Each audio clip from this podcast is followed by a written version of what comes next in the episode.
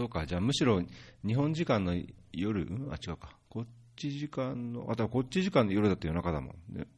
ねだから。そうですね。まあ、多分12時、1時くらいまでまだ目が結構冴えてるんで、その時間でも別に大丈夫だったかなとは。はい。すいません。じゃあなんか結構早起き、はい。早起きな感じですあ、ね。いえいえ。大丈夫です。はい。えーそうですね、今回のエピソード、えー今ちょっと編集が溜まってるんですけど、はいはい。おーんとね、ちょっと待ってくださいね。えーっと、159、160、161にすごいですねそんな数があるんですね、もう。そうなんですね。もう2年半、もうそそろそろ3年終わって4年目入るかなっていうぐらいなので、えー、でもそれ、3年ででも160もいくんですね。それは、うん、なんか固めてやるときはなんかドカドカドカっと1ヶ月あー10本ぐらいあややるときもあったんで、うん、はい。はい。今日のゲストです。牧野さんです。よろしくお願いします。はい。よろしくお願いします。はい牧野アンドレです。当初は、あの、エチオピアとイラクをつないで、時差のない中、はい。夜収録しようと思ってたんですけど、そうあの最近のごたごたっていう言い方もちょっとあれですけど、混乱で、まあ、帰国せざるを得なくなっちゃって、大変だったんじゃないですか、だいぶ。そうなんです。そうですね、本当に、まあそのイラクに住んで、イラクのエルビルという町に住んでるんですけど、その、10何何日だっけな。先週の水曜日とかでしたっけ、うんうんうん。ミサイルがあったうので、ん。ちょっと正確な日付は覚えてないんですが、そこの時に、あの、あ 明け方早朝、スタッフから電話が来て、エルビルにミサイルが飛んできたと。うん。でもその日のうちに、その日の夜にも退避勧告が外務省の方から出たので、うん、そうでしたね。いやーまあそこからちょっと、ちょっと引き継ぎが大変だったり粘りに粘って、で、やっと2日前に帰ってきました。うん。じゃあ、1週間ぐらい、あの、ミサイル落とされてね。緊張があってから1週間はエルビルで。いらっしゃったはい、1んですね。週間ほどは、はい、いたということになります。うんですねまあ、そこら辺の話も含めて、えーっと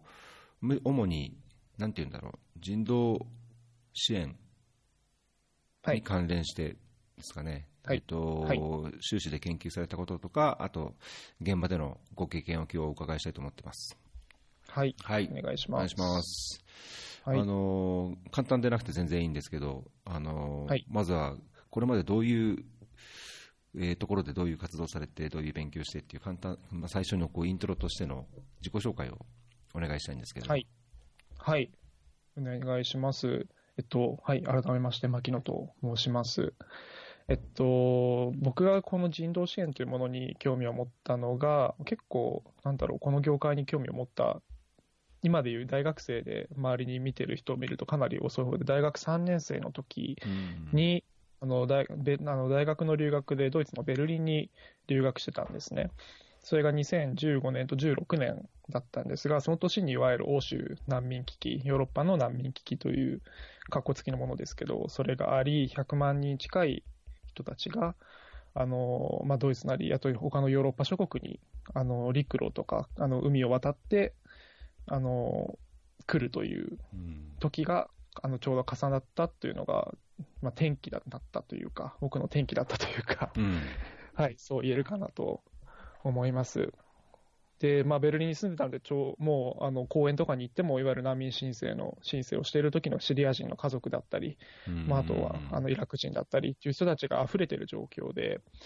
あこれは、まあ、ももちろんずっとニュースは追ってたので、知ってはいたんですけど、あなんか、ちょっと自分の目でも見てみたいなと思って、その2016年の春に、ちょうど春休みを使ってギリシャの方に合計2ヶ月ちょっとかな、うんあの、まあちょっとあの、楽器始めも少しまたいで休んで行ってたんですけど、あの、難民支援をしたっていうのが、この業界に今入ることになったじゃないですけど、興味を持った、はい、きっかけになりました。それはボラ最初、ボランティアか何かで参加されたんですか、そうですギリシャはね。はい、あの、ノルウェーの NGO で、ちょうどその、いわゆるヨーロッパに来る人たちを支援する専用の NGO みたいなのが作られて、でそれをドイツの新聞記事かなんかで知って、そこの団体にアプライして、本当はなんか年齢制限、僕、当時21だったのかな、うん。20歳、21だったんですけど、あの25じゃない、25以上じゃないとダメだって言われてたんです、最初。うん。ただ、あの今、引き下がって、ちょっと粘って交渉したら、あ、いいよ、いいよって言われて、行かしてもらいましたね。ああ、なんかいい、いい例っていうかあれですね、なんかこう、 qualification でちょっと、しあの足りないところがあっても、その、うんちゃんと思いを伝えて、 apply することでこう、チャンスはこう掴めるっていう点では、そうですね。まあ、かなり人手不足だったというのもあると思うんですよ。やはりその人が全然、まあ、完全本当にボランティアベースなので、お金も出ないし、渡航費も全部自分で払うので、うん。僕はあの奨学金を結構もらってたので、そこの、まあ、余りから出しつつ、親からも少し借りつつという形で行ってました。うん。で、その後、ヨルダンでちょっとちらっとお会いしたというか、はいはいそうなんですよね。すれ違ったって。すれ違う。ちょうどゴミ、ゴミ収、ゴミ回収の、なあの、協力隊の人たちですよね。はい JICA の協力隊の人たちのイベントですか？イベントか何かで。そうですね。うんはい。僕は覚えてました。いやー、なんか言われてはっと思ったんですけど、いやー、なんかとっても貴重な機会を知らないうちに逃してしまったなと、今思うと。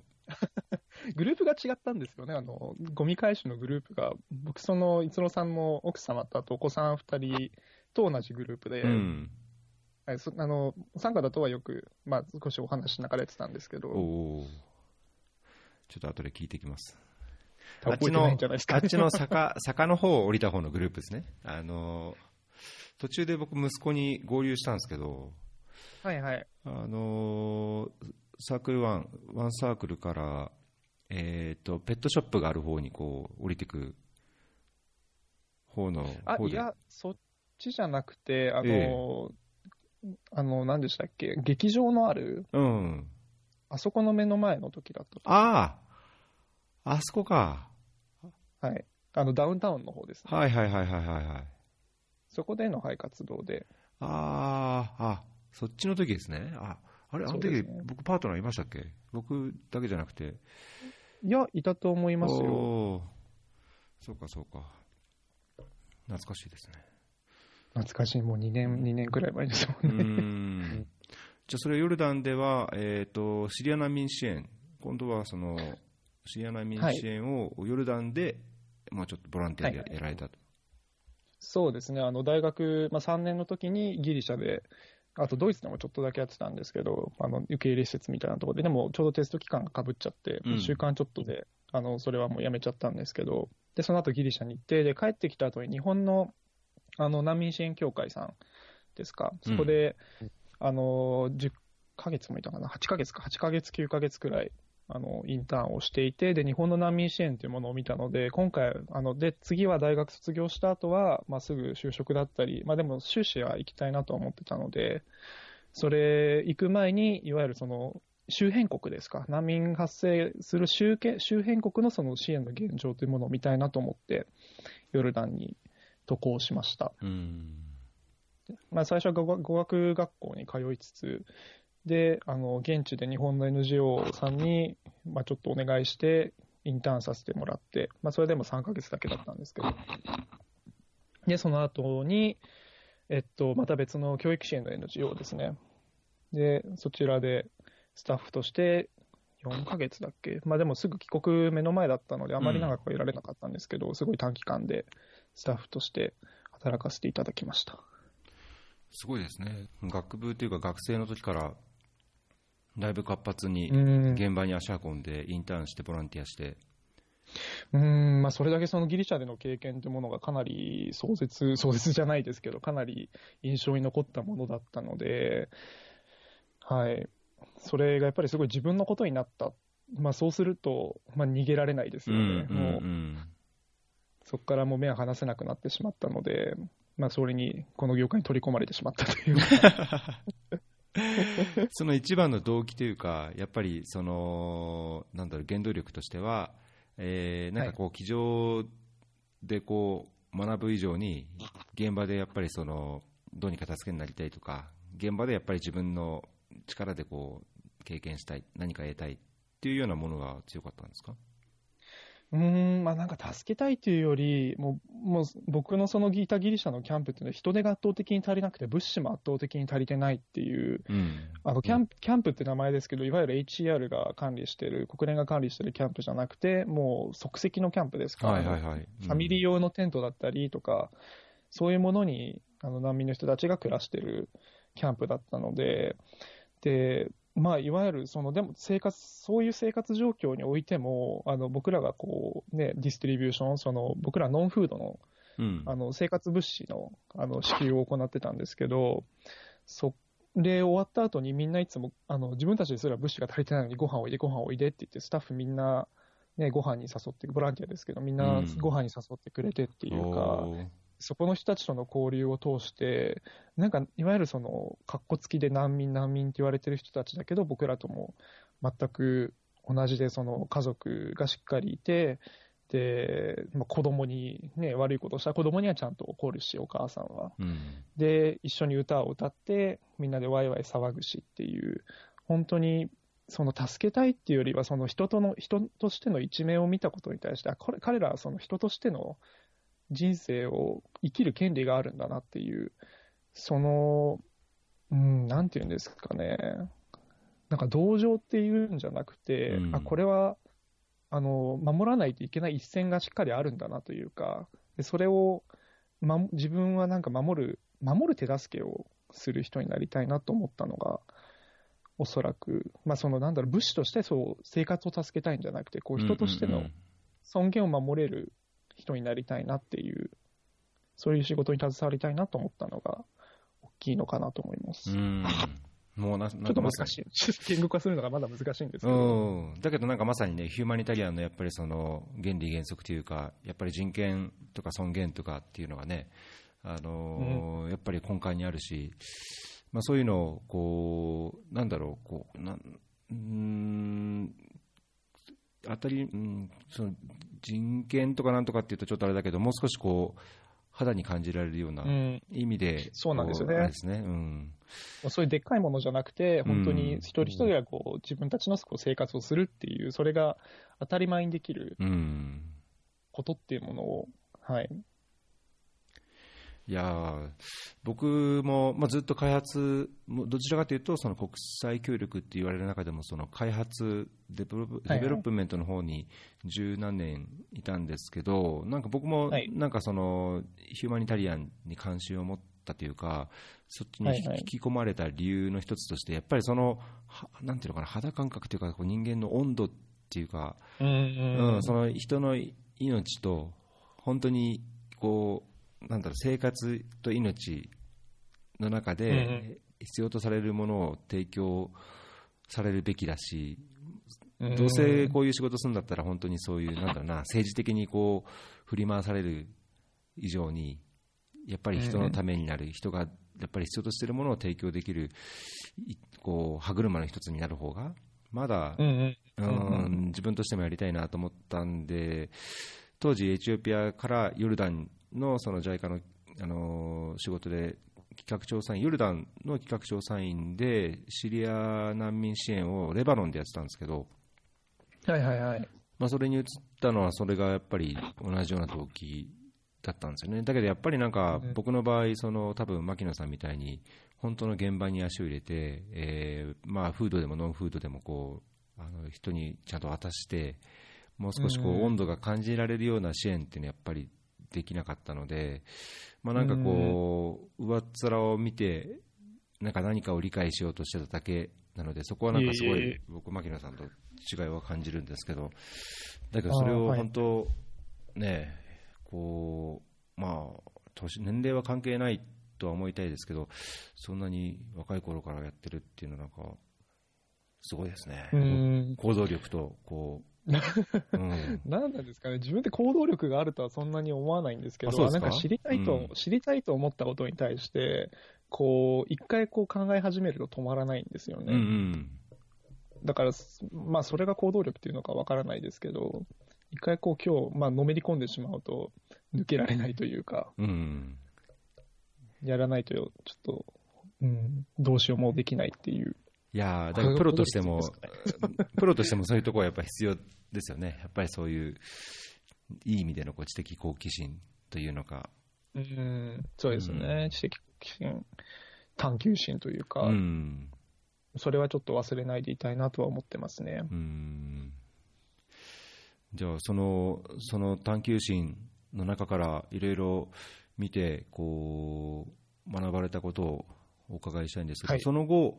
えーとまあ、ボランティアやそういう短期でのスタッフをおヨルダンで終えて、すぐにはいはい。修士課程に進まれたんでしたっけ？そうですね、1年、大体1年間を空けて、でうん。まあ、途中、日本に帰ってきて、あのフォトジャーナリストの方の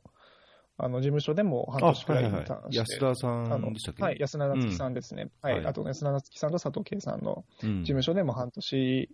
くらいインターンをしてから修士ですね、夏から修士に行きました、イギリスで。はい修士ではどのような分野の勉強をされたんですか？修士では移民学あの、サセックス大学のマイグレーション・スタディーズっていうコースだったんですけど、うん。あのまあ、移民学という枠の中で、前期は主に、まあ、こうすごい講義の移民ですよね、そのうん。移動する人たちっていう、まあ、セオリーを学んで、後期は僕は主に移民法、難民法、あとイマニタリアン、あの人道支援に関して、まあ、難民支援に関して、主に僕は集中的に授業を取っていました。うん。どうでした？なんか現場であのいろいろなものを目の当たりして肌で感じてその格好付きの移民ではない人としての生活を見た上で、まあ、学問として体系的にその、イミグレーションとか難民とか、うんあるいはその政策的なこととか、オペレーションのこととかも多分いろいろ学ばれたのかと思うんですけどなんかこう違いとか、自分の中でこう何でもスーッと入ってきてなんかこう血と肉になったような感じってありますか？ああります、結構その教え方っていうものが合ってたのかなと思うのは、まあ、うん。そのいわゆるセオリーだけに、あのサセックスの大学での教え方っていうのが、そのセオリーだけにとどまらず、いわゆる、まあ、周りもすごいあの現場での経験が多い人ばかりだったので、まあ、若い人ももちろん何人かいたんですけど、まあ、そういう人たちの意見を交えつつ、そのセオリーだけで終わらせないと、それが現場でどういう、あのまあ、風にして反映さ、反映じゃないですけど、反映さ、まあ、反映されてるのか、反映されているのかとか、どういうふうにそれが取り入れられているのかとか、っていう視点からでの授業もああの、結構その学生からの視点というんですか、それもかなり重要視されていた気がするので、かなりすごい有益な、まあ本当にさ、今、逸郎さんがおっしゃってたように、あの、まあそう、こ自分がこう、ま、自分がこう現場で見てきて、こう、うようよした、なんですか、この日会の塊みたいなうん。ものがこう、しっかりこう枠にパシーンって少し入れられて、少しまとまったかなっていう、はい、印象はありますね。じゃあだいぶ良かったんですね。その選んだコースも学べたこともだいぶプラスになったっていう感じですかね。そうですね、まあ、欲を言えばもうちょっと学びたかったかなと。イギリスの修士は1年は短いです、やっぱりすごい早いですからうね。んそうかそうかまあ、欲を言えばもうちょっといてもよかったかなっていう。へえ、はい何かその中でなんか具体的にこういうところにすごい自分がこう強い関心を持って探求心を持ってこう研究したとか何かそこから今につながる何かが得られたっていうのはあるんですか？うーん、そうですね。まあなんかこれだって、まあ僕もちょっとこういう聞かれることはあるんですけど、あこれが学べたまあもちろんそのいわゆるセオリー面で学べたことはすごくたくさんあるんですが、うん、なんだろう。これだっていうのだと、まあ、なんだろう、そのいわゆる難民支援っていう、まあ、それは主に後期あの後期の方で習ったことなんですけど、その難民支援っていう中でも、まあ、そのいろんなアクターの違いですか、違いだったりとか、そのなんだろう、たアクターの多様性っていうんですかね、うん。そこの視点というものを学べた気はしますね。例えば、まあ、こう、なんだろう、まあ、いわゆるあまり知らない人がレポートを読むとすると、大体国連のレポートになって、あ難民支援といえば国連なんだうんってなる人が多いかなと思うんですけど、まあ、もちろん NGO の視点のしかり、あと宗教団体の視点だったりとか、あと難民の個人間でのその支援の試合であったりとかっていう、うん。その大きいダイナミズムっていうんですかね、難民支援という中でも、そのダイナミズムっていうものがちょっと視覚化されたかなっていう、はい。まあ、あとは国家ですよね、そのうん国というもののその政策がどれだけ、まあ、今の時代、いわゆる国っていうものがかなりあの希薄化しているというか、あの存在意義が失われつつあるとは言うんですけど、やはりその難民支援という文脈で言うと、その国の言う国内での政策がかなり大きいものを持っている、うんまあ、そういう、なんですか、視点というか、まあ、この主にその国の持つ、あと国とあと難民条約っていう、それからの難民支援っていうものが主にその修士論文のテーマにもなり始めてたので、うん。まあ、その国の最定義っていうんですかね、国家の最定義というか、はい。うんでえっと、し修論でなんか HRP とかもはいはいはい。研究されたり、なんかか活用されたんですか？あそうですね。あの、あのヒュマニタリーレスポンスプランで、あの、クルディスタンですか、イラクのクルド人自治区と、あと僕がいたヨルダンの、うんあの、シリア難民の政策っていうものを軸に、まあ、その人道せ、人道主義政策って言われるものの皮肉というんですかね、それをちょっと、あの、すごい自分が感じてたものがあったので、はい。それを書きたいなと思って書きましたね。うーんえーいや僕なんか仕事でなんかまさに HRP とか HNO とか関係するんですけどあの、エチオピアの場合だとその南スーダン難民もいるんですけど、はい。あの難民支援とその国内の、えー、ヒューマニタリアン・レスポンス・プランの対象がくっきり分け分けられてて難民は一切、あの関与してないんですよ。あの HRP は、HRP としては、もう国内避難民とか、あと、はいはいまあ、コンフリクトの国内避難民か、あとはその干ばつとか洪水とか、あのはいはいはい。ろんなコレラとかの病気とかのこう、あのひ人を対象にして、難民はすべてその別の機関があー HCR と一緒にやるので、入ってないんですけど、これ、ヨルダンとかシリアとかのでは、HRP では、その難民も含めてターゲットにしてるんですか？えっと、もあもちろんされています、ん。ヨルダンも特にそうなんですけど、まあ、まあ、本当、これがヨルダンという国も面白い国で、うん。建国以来ずっと難民が入り続けている国んね、まあ、最初パレスチナ難民から始まり、その後あのイラク難民だったり、まあ、途中でスーダンのダルフールからのなあの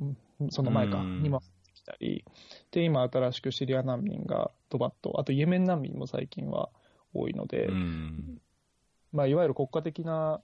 産業が、主要産業がない中で、この人道支援っていう、難民を受け入れてるってことで、あのたくさんの支援金をもらってる国なので、うん。それで成り立っている国と言っても 過言ではないのかなと、うんうん。国ではあるし、イラクはイラクで、まあ、イラクのクルド人自治区限定なんですけど、というのもシリア難民の大体あの30万人近くいる中のもう98%とかかな、のシリア難民はあの北部のクルド人自治区にいるんですね。うん。で、それプラス200万人近い国内避難民も、あの、クルド人自治区に逃げてきてるという、全くその、なんだろう、状況も、その背景も全く違うんですけど、その、イラクのクルド人自治区だと、そのシリア難民に対して、これあんまり知られてないんですけど、基本的に全部権利を認めてるんですよ。うん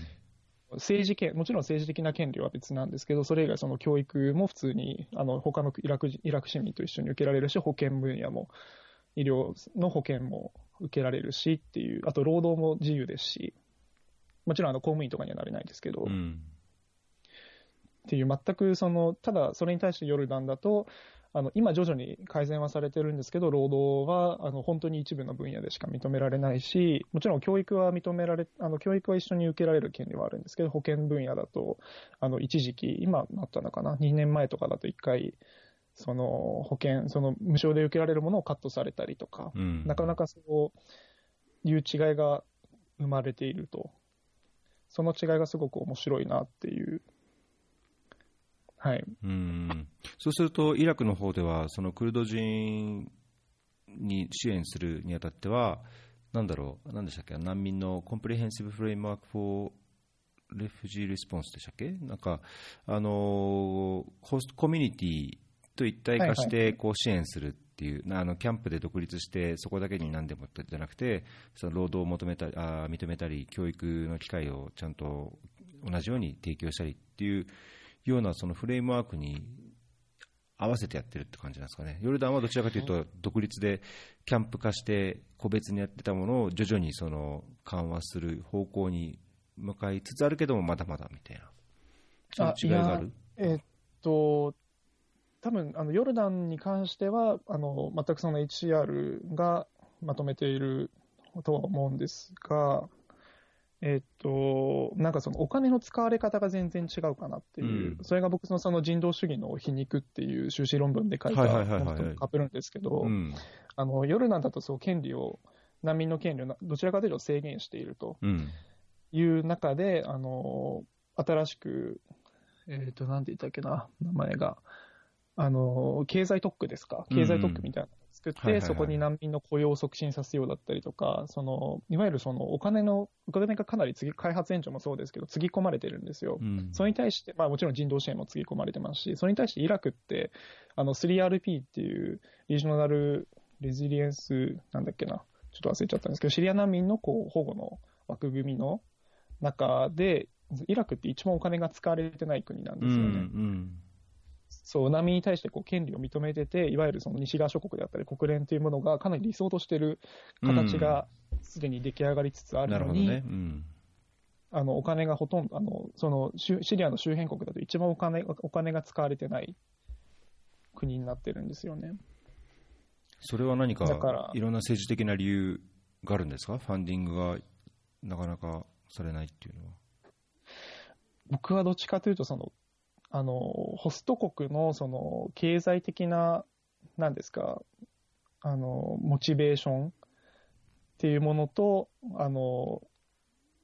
なんだろう、西側諸国のその政治的思惑っていうものが、ヨルダンがうまく重なったのかなっていうふうに思ってます。ヨルダンはこう、まあ、なんかお金を見るじゃないですけど、まあ、さっきも言ったみたいにこう難民がずっと入ってくる中で、それが自分たちのその国の収入源にもなってる国なので、それに対してこう西側諸国に、あの、あのとかドナー国に対して、こう難民の権利をこう認めていくからお金をこうつぎ込んでくれっていう形になってますよね。で、イラクはもうすでに、主にクルド人自治区はそれ権利というものが認められているので、あの、難民がこう外に、なんだろう、逃げ出すっていうんですかね。うん、その国外に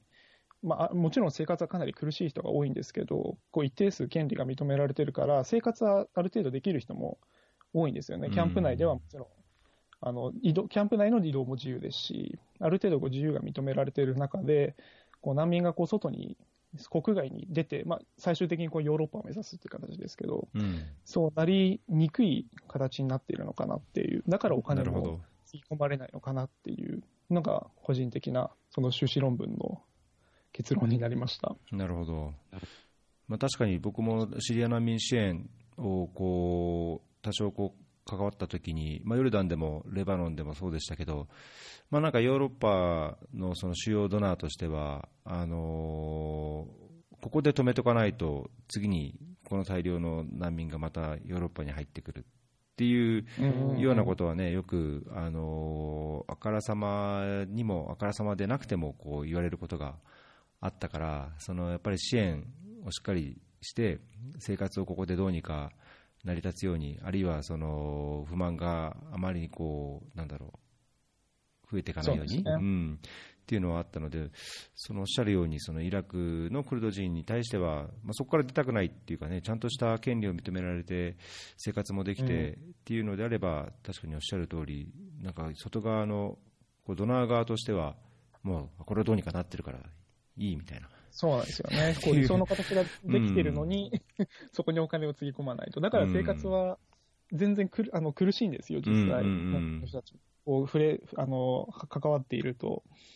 もちろん、あの、働い、あの、あの事業も、今の団体で事業を持っているダラシャクラン難民キャンプってとこでも、ユニセフが結構お金をカットしちゃって、もう自治政府が、そのシリア難民の、あの教育に対してこうお金をつぎ込んでると、でそれも赤字経営と、でどんどんお金が減らされてるからあの、実政府としても苦しいっていう、まあ、どこの国も言うことですけどね、おそらく。確かにね、全体、まあ、まあ。ヒューマニタリアンの全体としてやっぱファンディングがこう先細ってるっていうのもよく言われることではありますけど、一方で、ね、ヨルダンとかレバノンとか、まあ、いつも大きなお金をもらうっていうのはありますからね。そうですね、まあ、2015年、16年にあの多く難民がヨーロッパを目指した時も、その後にそのヨルダンのザータリ難民キャンプってとこではかなりお金がかけられて、生活状況が改善されてっていう、はい、さらにですけどね、まあ、キャンプ自体はもっと前からあったので、キャンプから、あの国から出ないようにお金をつぎ込むと。っていう状況はあったので、やっぱり本当にその西側諸国の思惑がうまく重ならないと、で、あの、受け入れ国の、それがうまく、それが、なんだろう、受け入れ体制、お金の受け入れ体制ですよね。うん、ってものがしっかりあると、あの、うまく、まあ、うまくってかっこつきですけど、回るのかなっていう、すごい皮肉に感じました。うんそういえば、エルビルといえば、あの、エルビルの WASH 関係の人で僕何人か知り合いが行ってるんですけど、うん、どこの NGO にいたのいるのかな、ちょっと覚えてないんですけど、シリア人。アクテッドではないですよね。アクテッドだったかな？かったかな。アクテッドは今もかなりアクティブにやってますね。あ、そうなんですか。アクテッドじゃなかったような、はい、あのシリア人、確かシリア人だったと思うんですけど、イハはいはい、イハブっていう、なんかすごいいいお兄ちゃんが、今、エルビルにいるって言って、この前知って、ああとジャ、 JICAもそこに、エルビルに支所かなんかあります、はいはい、あります？ね、まだちょっとお会いしたことはないんですけど、職員の方はいると思います。そう、じゃあ、神谷さんってそこかな、神谷さんはバグダッドかな？あー、神谷さん、えー、名前はご存知ですね、ちょっと、はい、伺ったことあります。えー、どこだろう。はい。まあ、ジャーカもかなり大きい事業を持っているので、エルビルで、その下水下水の工事っていうんですか、下水の設備。を整えるっていうものをかなり大々的にやってるので、みんななんかジャイカっては知ってますよ。日本っていうと、ジャイカ、あ、ジャイカみたいなあ、そうなんですね。へ言われることあります。あと誰だったかな。レバノンで一緒に仕事した女性が、日本人の女性が確かエルビルに行くって言ってたので、結構、ね、日本人も何人かパラパラいるような印象だったんですけど、そんなに関わりはなかったですか、まあ、まだ行って2ヶ月ちょっとだったので、うん、まだそんなにお会い、国連関係の方は、IOM と HCR の方1名ずつと、あと、うん、教育関係の NGO の方と、まあ、それくらいですね、企業さんもいるみたいなんですけど、うん、そうなんですか、へあのトヨタ通商さんがいるらしいんですけど、あへまだお会いしたことはないですね。うん。なんかエルビルってすごい素敵な街、いい街だっていうのを、なんかそういう方が、方々からすごい聞くんですけど。はい。いやあの、来るの、一回来ると来るのに恋をするって言うんですよ。うん、もうみんな大好きになって帰ってくるので、えー、ただやっぱりそのイラクっていう国のハードルですよね。はいはいはいはい。それが高くて、やっぱり来れない人が多いと思うんですけど、本当にホスピタリティに溢れてる人たちで、うん、もうあのあと日本人、ビザ、30日間ビザフリーで来れるんですよ、すね、クルド人自治区だけは。うん、イラクの中央政府の方は、まあ、もちろん言っちゃいけないあのセキュリティのレベル的にも、あの今、引き上げられる。全土がレベル4になる前も、あのレベル3、レベル4の地域だけだったので、まあ、行けない、まあ、行かない、行く,、まあ、行く意味があまりないところだったんですけど、うんうん、今の、ね、あのその前までエルビルとか、クルド自治区、クルド人自治区の主要都市3都市はもう全部レベル2だったので、なるほどそこはできたんですよね。もうなんで、ぜひ、あのまたセキュリティレベルが引き下げられた暁には多くの方に訪れてほしいなという街です。いや、行ってみたいですね。え、あの、直行で、バグダッド経由しなくても、エレベルに直行で入れるんですか？はいはい、あの僕はいつもあのドーハ経由で入ってますし、エルビル直行便が、あとイスタンブールからも出てますし、あとウィーンから直行便が出てるんですよね、オーストリアの。それが僕結構意外だったんですけど、意外ですね。エジプトとかもかな。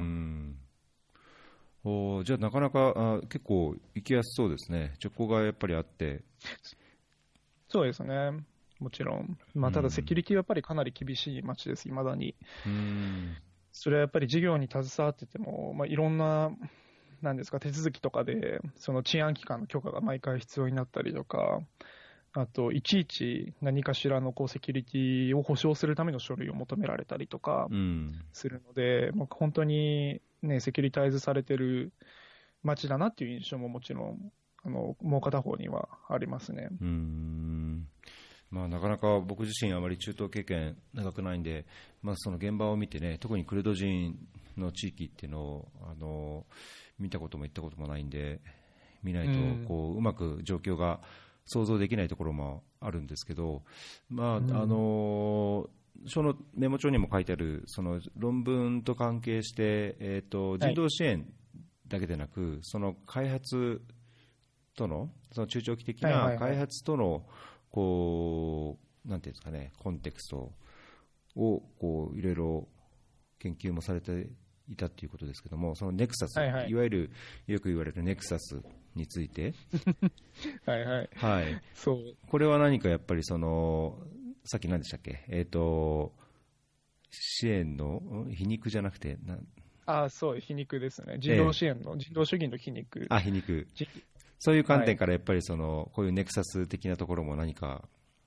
あの研究されたんですか？あそれがあのさっき少しお話で挙げたヨルダンのケースを主に、うん。かあのその皮肉の対象として見ていて、まあそのまあ、ネクサスイコール皮肉とも言わないですけど、まあ、今、いわゆるそのトリプルネクサスって言われてるはい。ものですよね、ん。人道支援だけじゃなくて、それに開発支援とあと平和構築もうん。同時並行で行うっていう、今、トリプルネクサスって言われてるものが、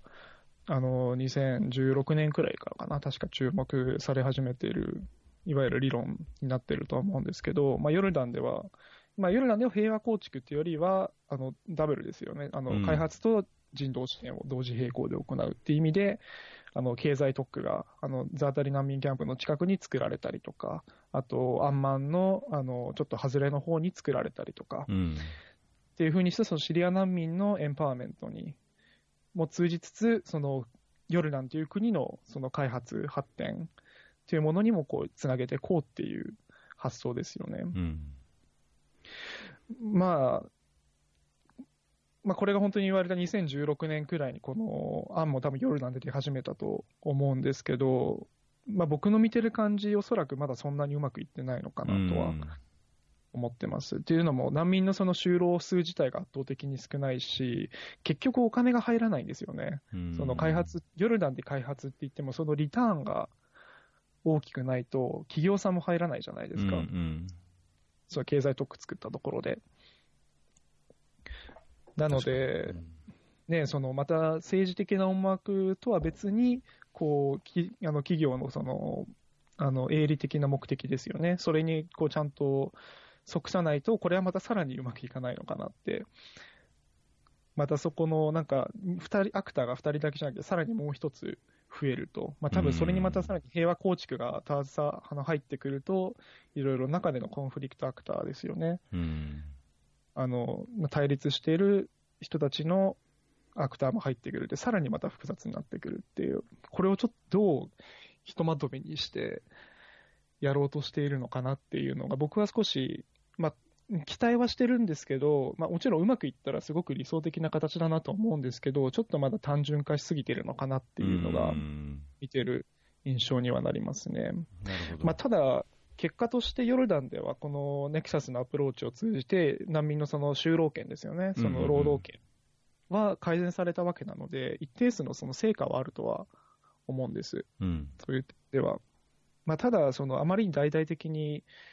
こう報じられる、報じられるじゃないか、こう宣伝されたことに対してのそのリターンというか、そのインパクトはあまりちゃんと出てないのかなっていう印象が今のところあります。うんなるほど、なんかネクサス、まあ、僕もあの今の職務柄、ネクサスってよく触れるんですけど、まあ、なんかそのセクターによってっていうんですかね、その人道支援でもやっぱりその分野をそのクラスターとして分けて、あのそれぞれ支援するやり方とな内容とかが違うじゃないですか。で、僕の場合、水衛星、ウォッシュなので、はい。あのまあ、どうしてもそのなキャピタル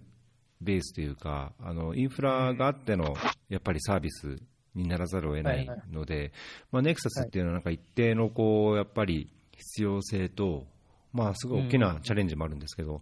あのなんかな、なんていうのかな、まあ、やる必要性っていうのはすごい感じるんですね、日々。そうですね。うん、でただ、なんか伺ってると、その難民っていうコンテクストと、やっぱりその国内避難民っ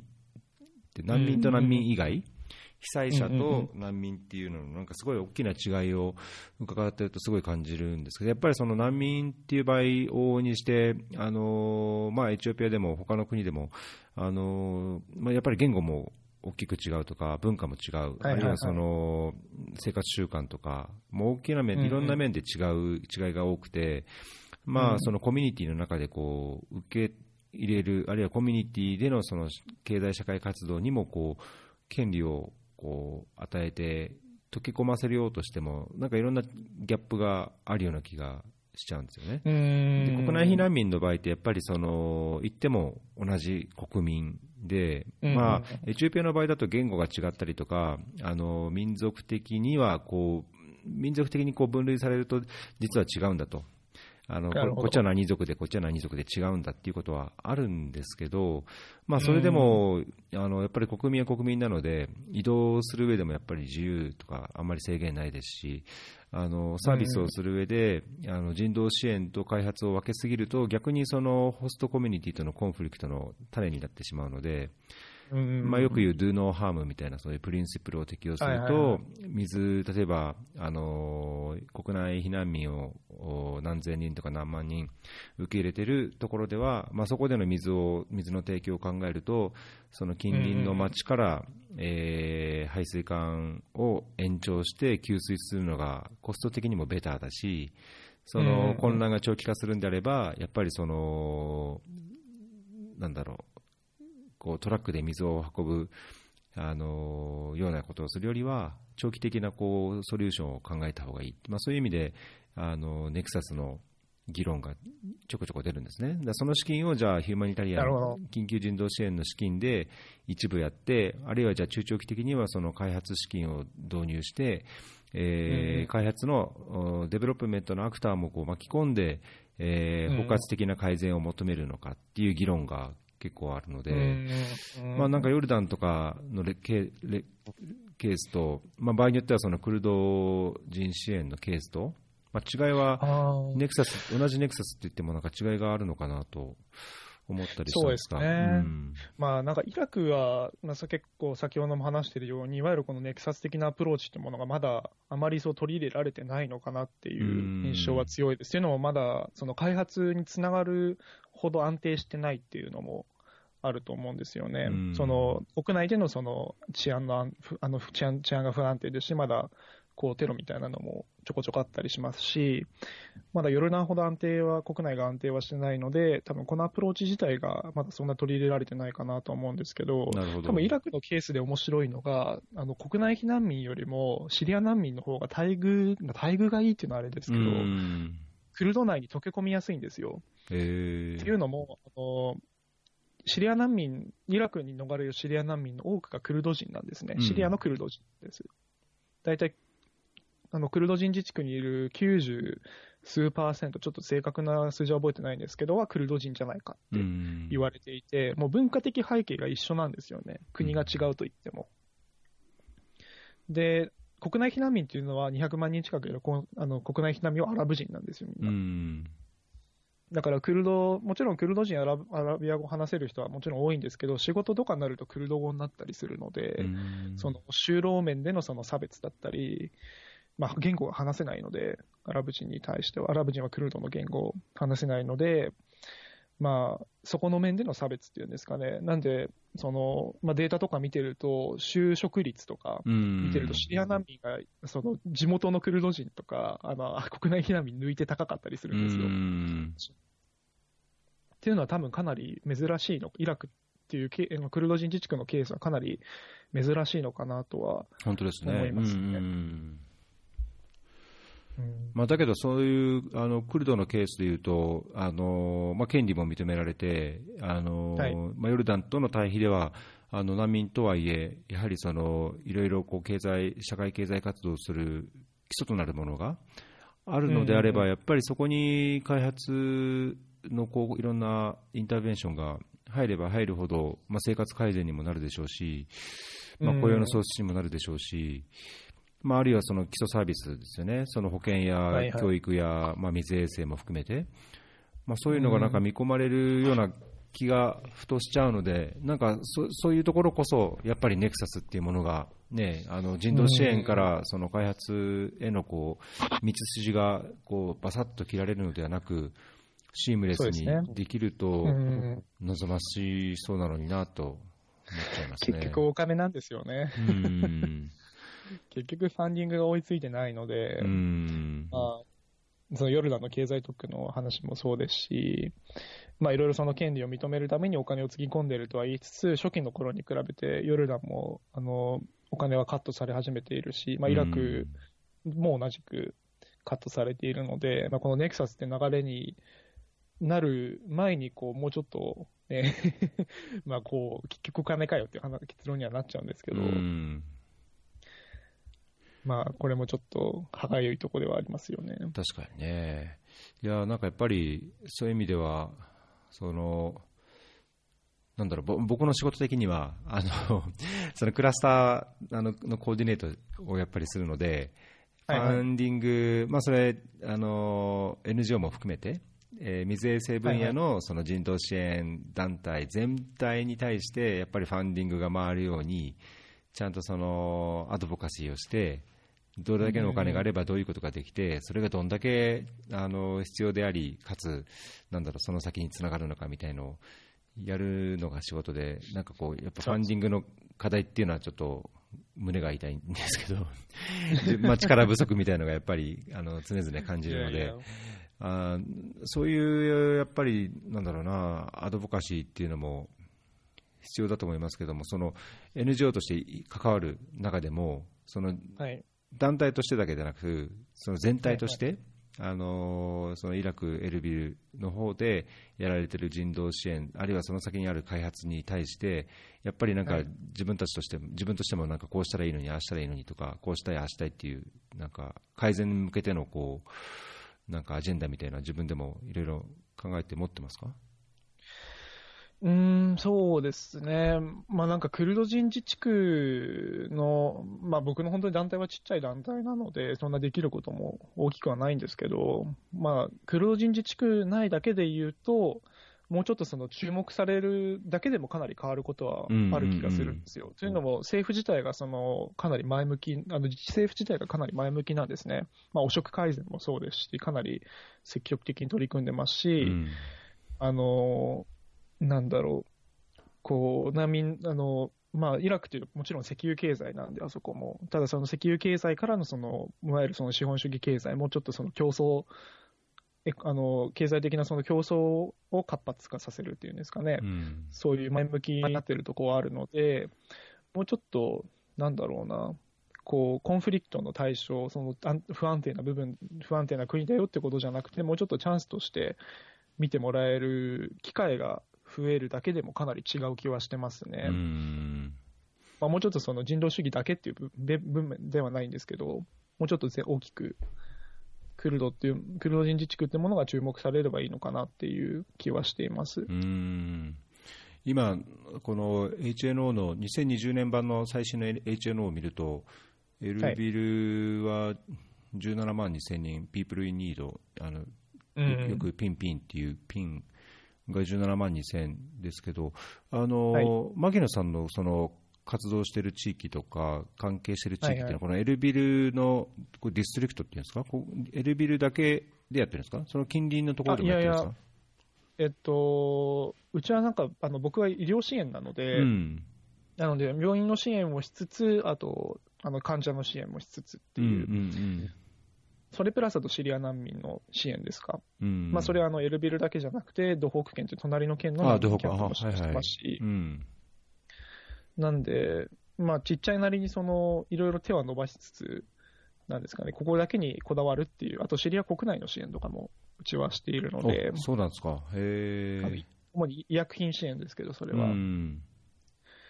はい、しているので、まあ、エルビルだけっていうわけではないですね。あなるほど、それ、シリア国境側の方の支援をしてあシリア、えっと、イラク国境側のシリアの方の支援をしてるんですか？えっと、そうですね、あの北東部、シリア北東部の、いわゆるロジャワって言われてるクル、まだクルド人が住んでる、ね、もうそこしか今、人道支援が入れないので、状況的にあの、N、NGO とかですと。はいはいはいはい。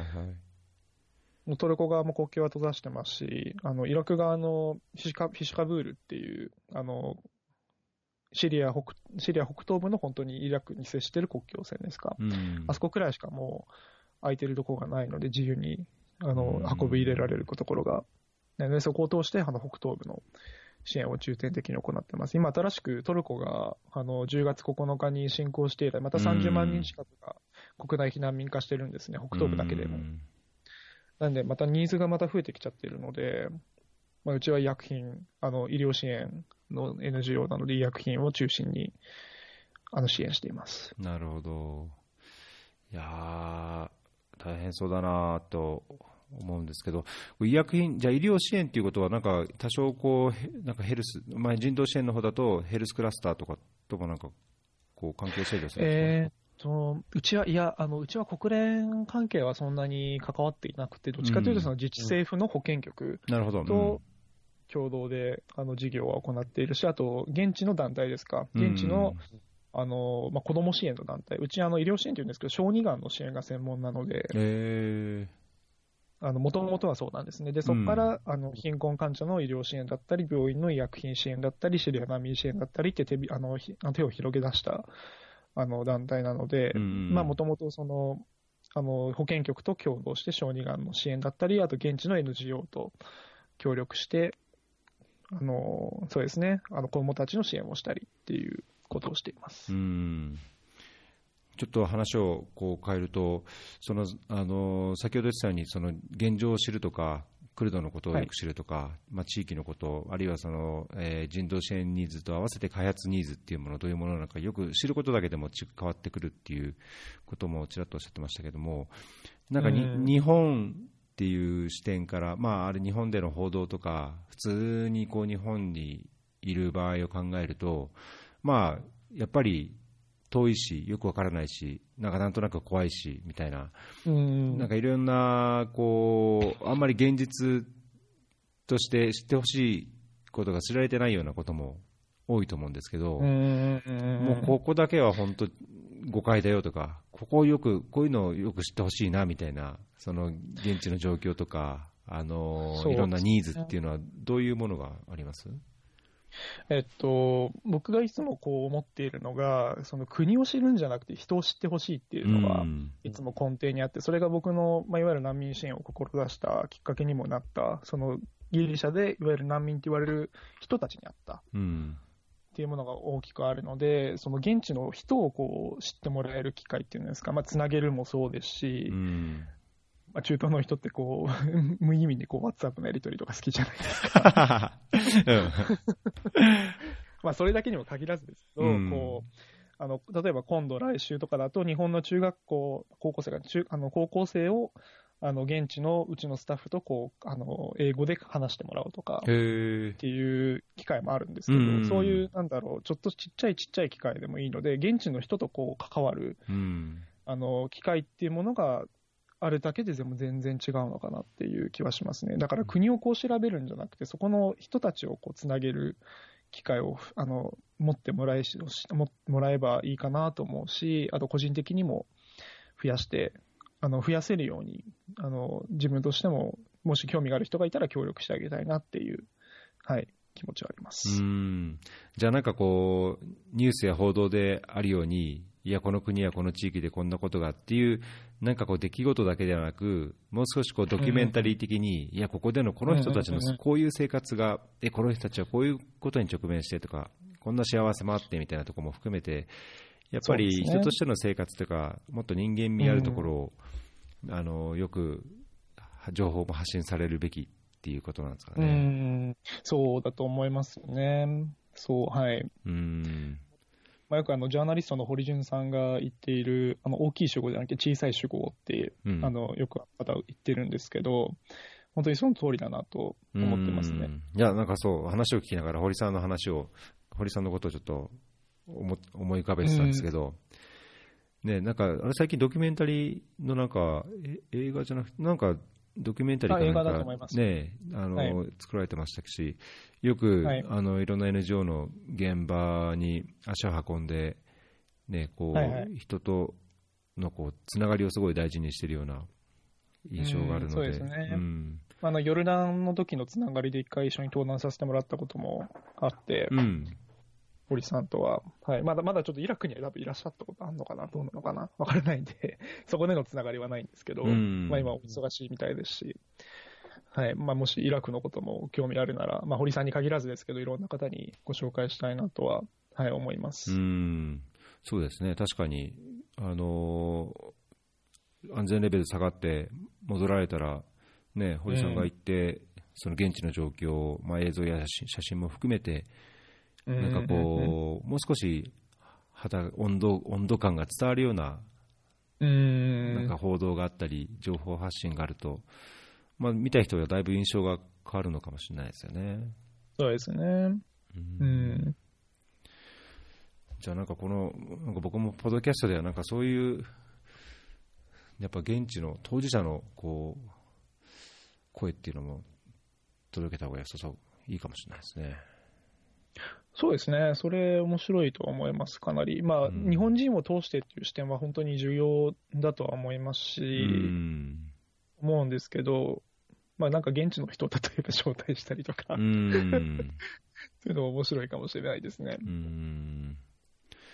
まあなんかこの団体、組織としても、なんかそういうアドボカシーっていうんですかね、なんかこう、な貧困ポルノとかみたいに、うんいや、うん。貧しいから大変だからだけじゃなくて、ね、よく、あのーそういう現状を見たくて、あのー見に行った人が、いや、なんか自分たちにない幸せを持ってるとかっていうことが言われることもあって、まあ、それは、うん。あのーいいのか悪いのかっていうのは、またいろいろ議論あるところだと思いますけど、まあ、だけど実際にはね、人が生きてる限り、やっぱりいろんな喜怒哀楽があるわけででしょうし、まあ、なんかその支援する対象として見る場合でもね、そういうところをいろんな面をこう人としててこう伝えるっていうのはね、おっしゃる通り、なんか大切な気がしますね。うん、それを忘れずにやっていきたいなと思いまうす。ん。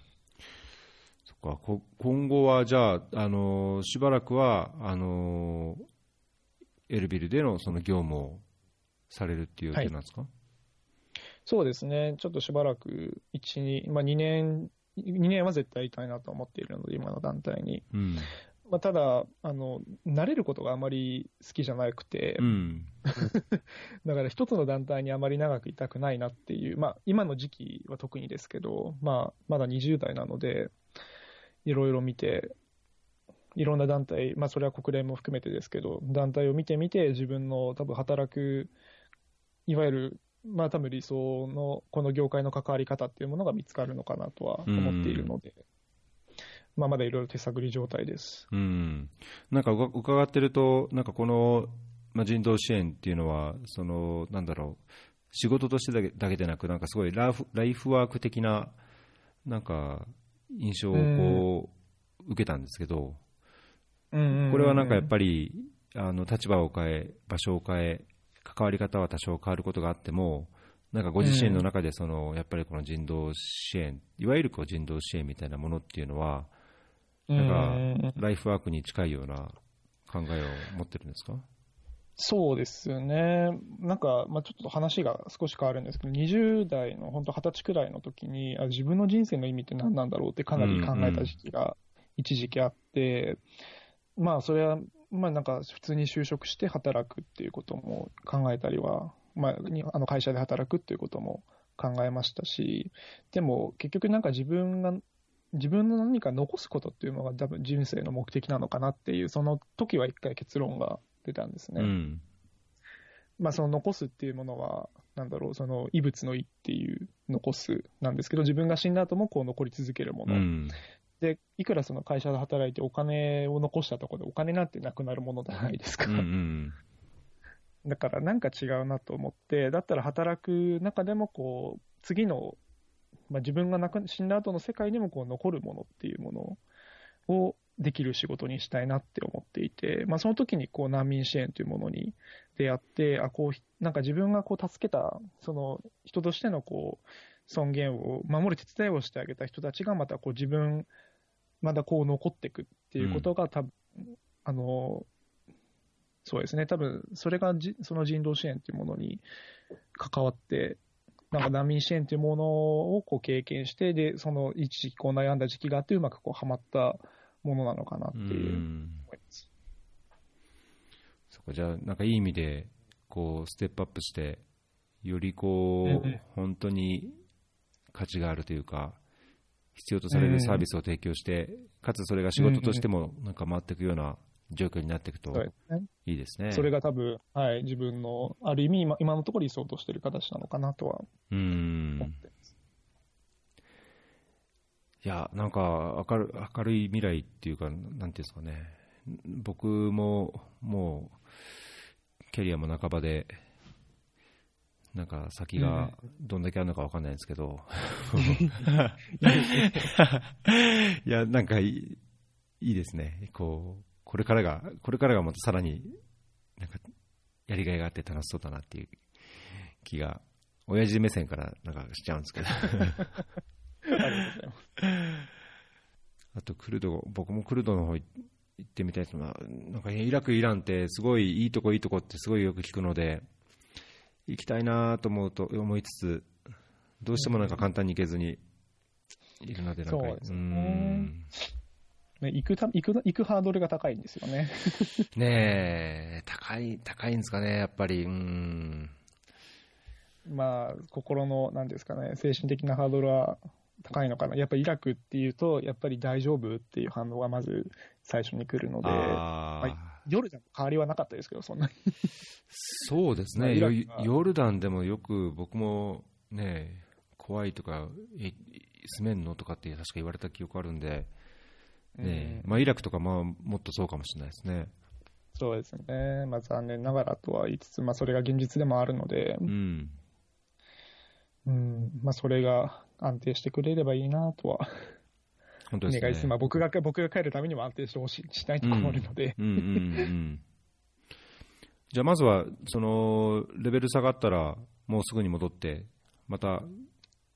なるべく早く業務を向こうで開始するっていう予定ですか、そうですね。うん。はい、なるべく、もう、あの、引き継ぎは今のところ、あの、なあの終わらしてきたので、今、今のところは現地スタッフだけで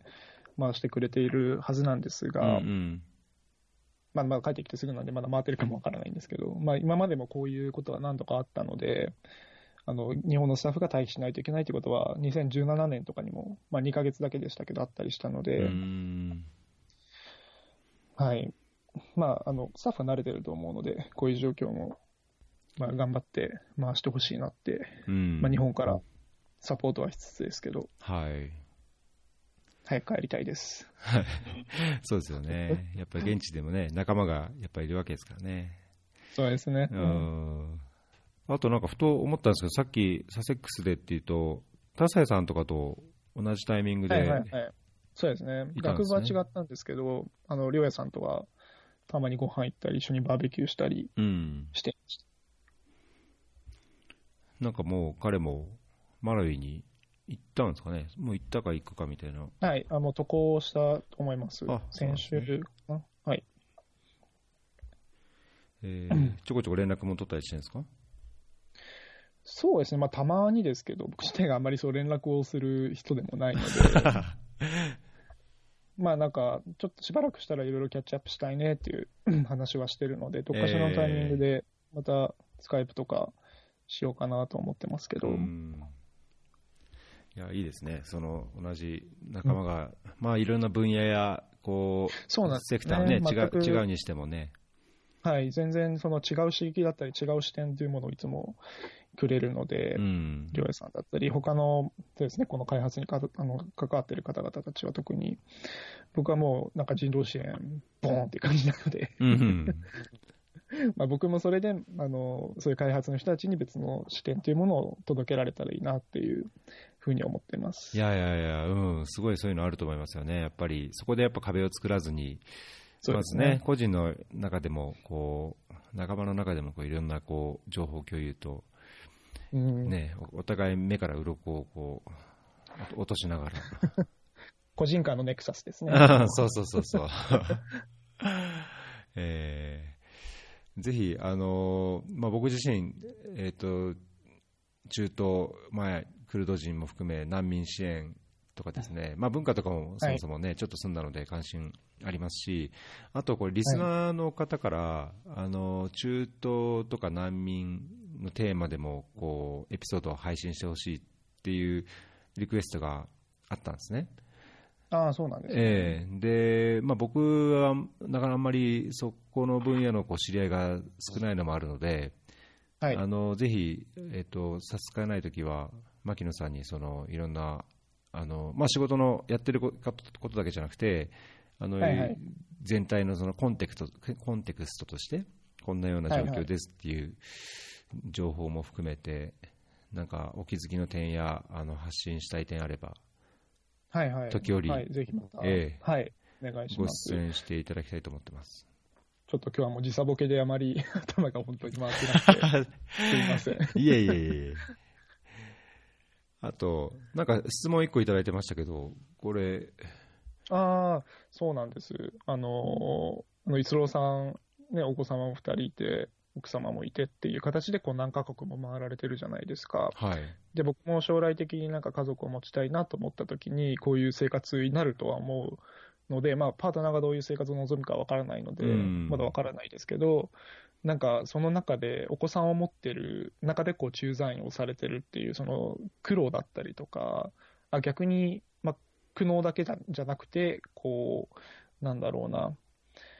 まあ、こういうメリットはあるよとかっていうのは、なんか、なんかありますか？うん。僕はそうですね、多分その時々で多少言うこと変わるかもしれないんですけど、はい、まあそれでも、これだけは絶対いるっていうのは、やっぱり家族がいるっていうのは、本当大きな支えになると思うんですよね、どこに行っても。で、うん。まあ、一人でもね、一人で行かざるを得ない国とか地域っていうのはやっぱりあるので、今後、場合によってはその単身で行くことはあるかもしれませんけど、まあ、この今、どれぐらいかな、10年ぐらい、あの家族、まあ、子供授かって家族と一緒にいろいろ転々としている中では、まあ、苦悩というよりは、もう本当、いいことしかないというか、支えにしてしかない、うん。あのさっき、ね、その人生の意味というか、自分は何をするために今いるんだろうみたいのを考えると、なんか僕はまあ幸い、まあ、子供を授かって家族がいてっていう状況ですけど、まあ、やっぱ自分の生きる意味っていうのは、もちろん何か仕事上とかでこう誰かに何かできることをしたいっていうのはある一方で、やっぱり家族を守るというか、あの家族が、ね、平和で楽しく生きれる、生きれるようにするのが、やっぱまず僕の最低限のやるべきことだと思うので、まあ、それがこう仕事でいろんな何があっても、その常に自分が守るべきものがあるっていうのは、すごい大きなやっぱり支えになってるんですよね。まあ、それが家族がいないからそうじゃないっていうのは、そうそういう意味じゃないので、まあ、そこは変な誤解は、うん、そうですね、誤解はしてほしくないですけど、まあ、そういう意味では、いたらやっぱり、それは本当にさらなる自分の力になるとは思いますね。でただ、現実的には、その日々の生活でやっぱり、なんかな困ったりとか、多少こう、さらなる努力が必要なことってやっぱりあるので、あのなんだろう生活面でいうと、やっぱり子どもの学費とかやっぱり高い、海外で転々としてインターナショナルスクール通うとやっぱ高いですし、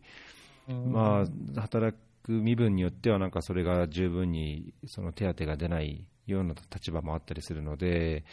まあなんか、経済面でも、こう、なんだろう、どうしてもそれがちゃんと満たされるポストを探しがちになるので、そこと自分のやりたい仕事とのこう兼ね合いっていうのは、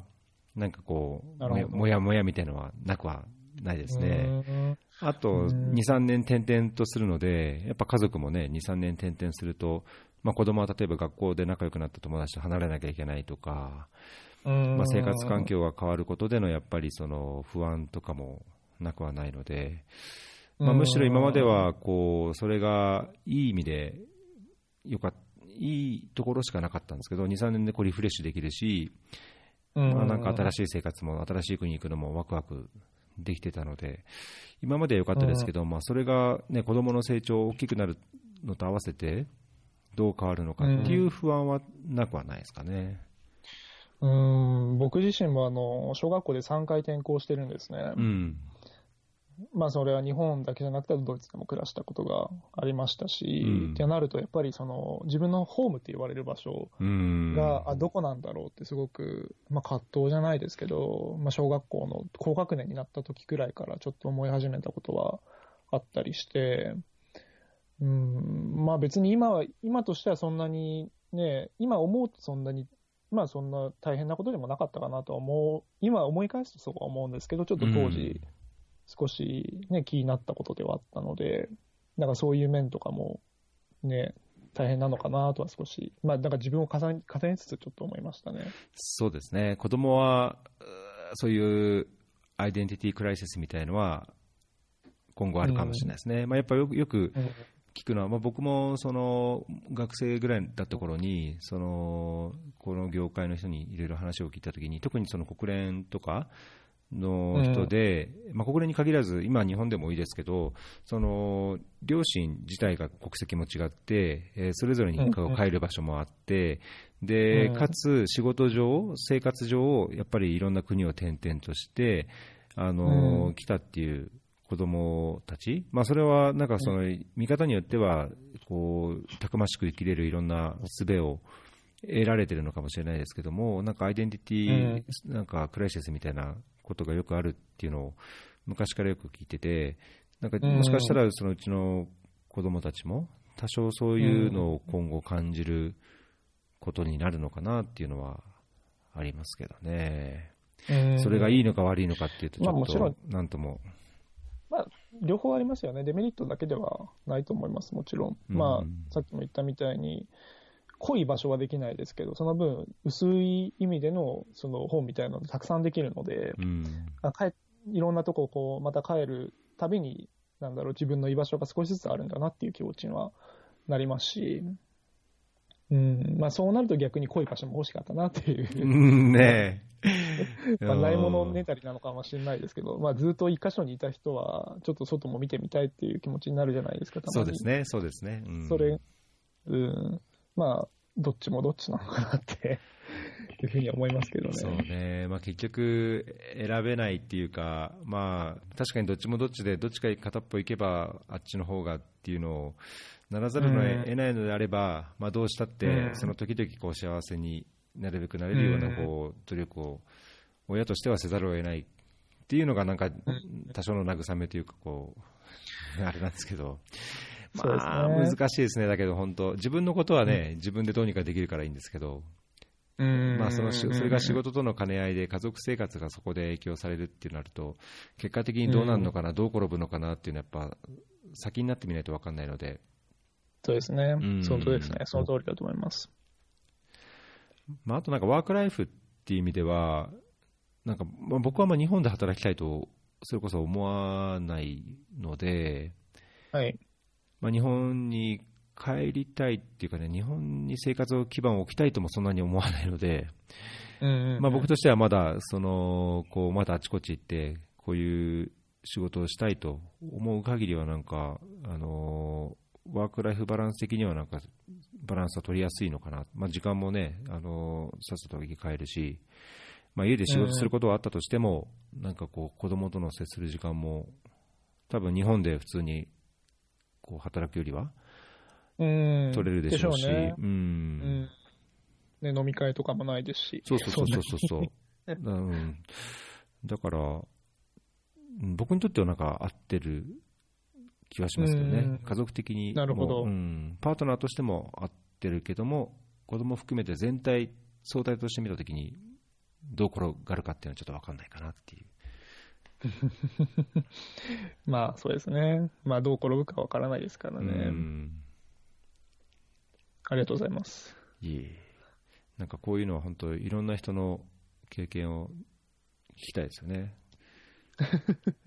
本当にそうですね。まあうん本当にこれに関しては参考になる方が、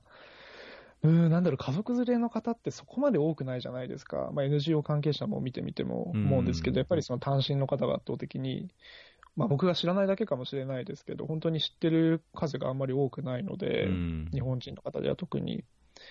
うん、まあちょっといろいろ聞ける方にはお話を伺いたいなとは思ってます。うん、時間もいい感じになってきましたので、おお、こんなに話したんですね、もう。はい。何か、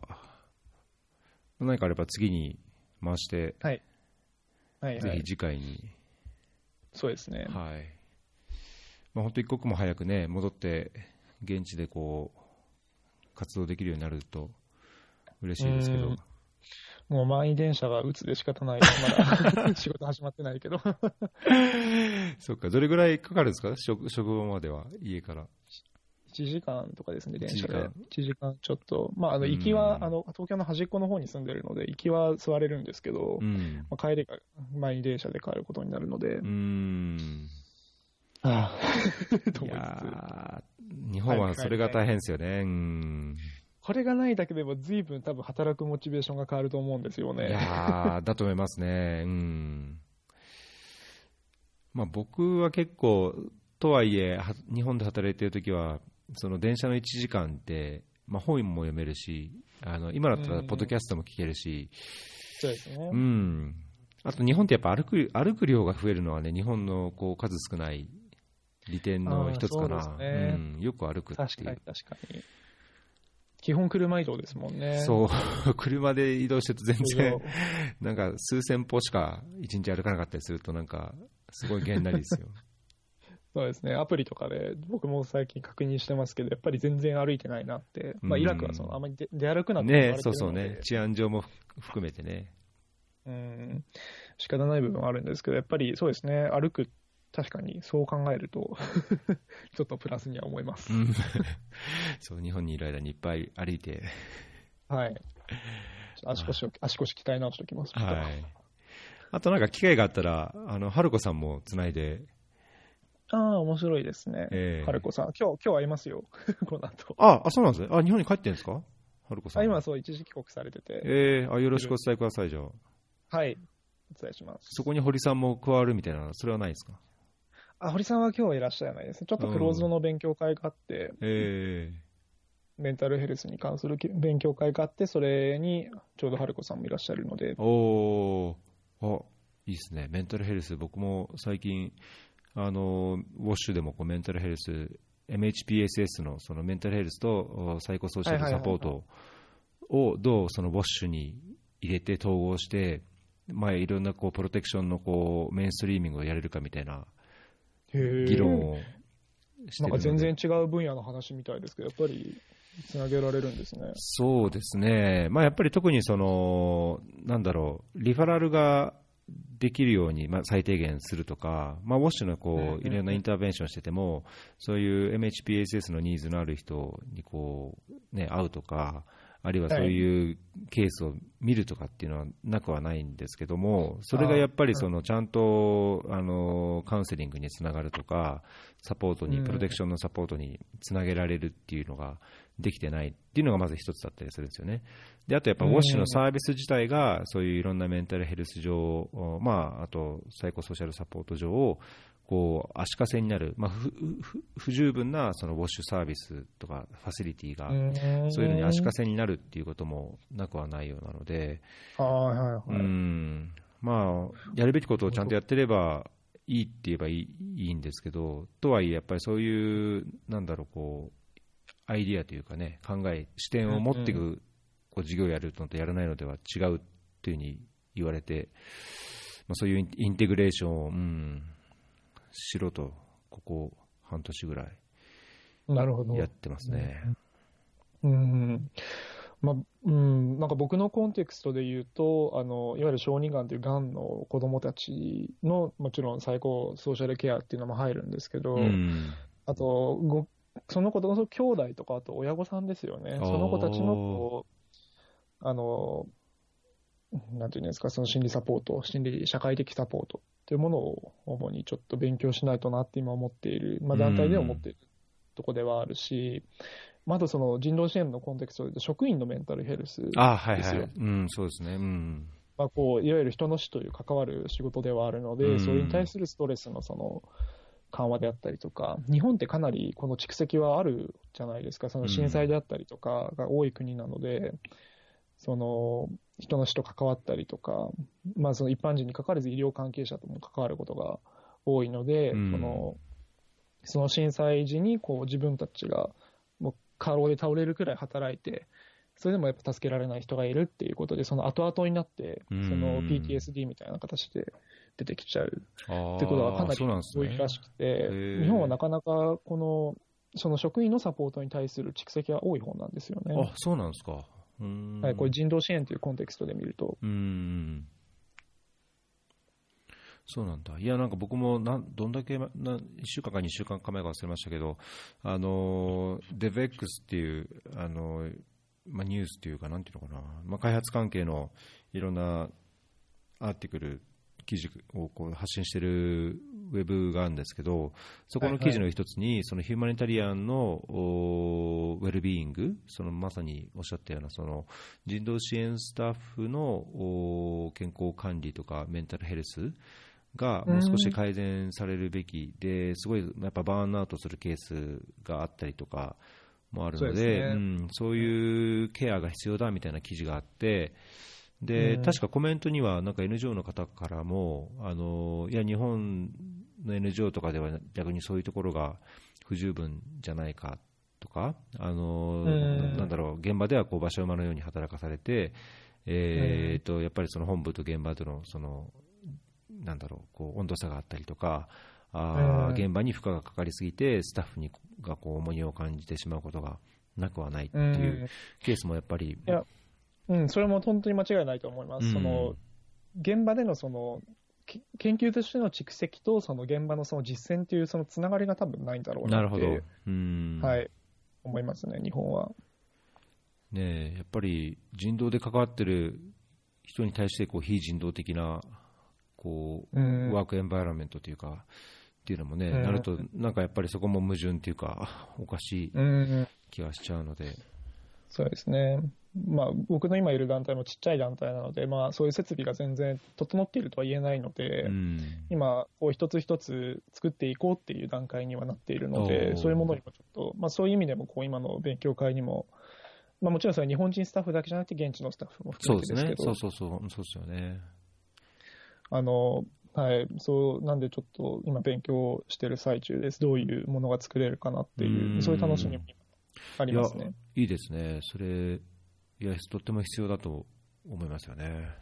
うん。なんかその、まあ、勉強会でなくても、もしそういう MHPSS 関係のなんかお話もまた、じゃあ次回 できれば。僕全然そういう専門家じゃないので、まだしばらく しばらく、しばらくちょっと勉強して実践できたら、お話まあ、まあそうですね。いや、僕も専門、専門っていうほど専門じゃないですけど、まあそういうニーズがあって、やっぱりこういうのが必要だな、みたいな。うん、ね、その、肌、現場でこう肌で感じた、こう、もやもやを、こう、共有するっていうだけでも、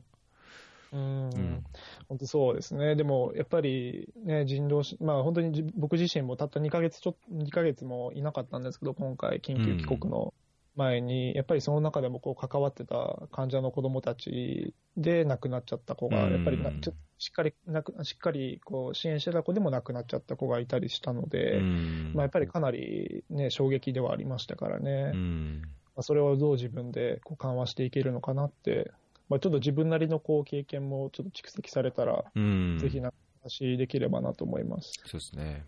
はい。なんかあんまりこう、開発のコンテクストだと、ない話だと思うので。うん。うんそうですね。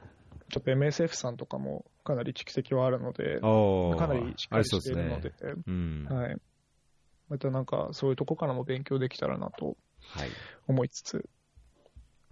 はい。はい。ぜひ、お願いします。はい。はい。じゃあ今日は、こんなとこで、はい。よろしいですかね。はい。ありがとうございました。はい。じゃあ今日、今回エピソード161って言ったかな ?161 ぐらい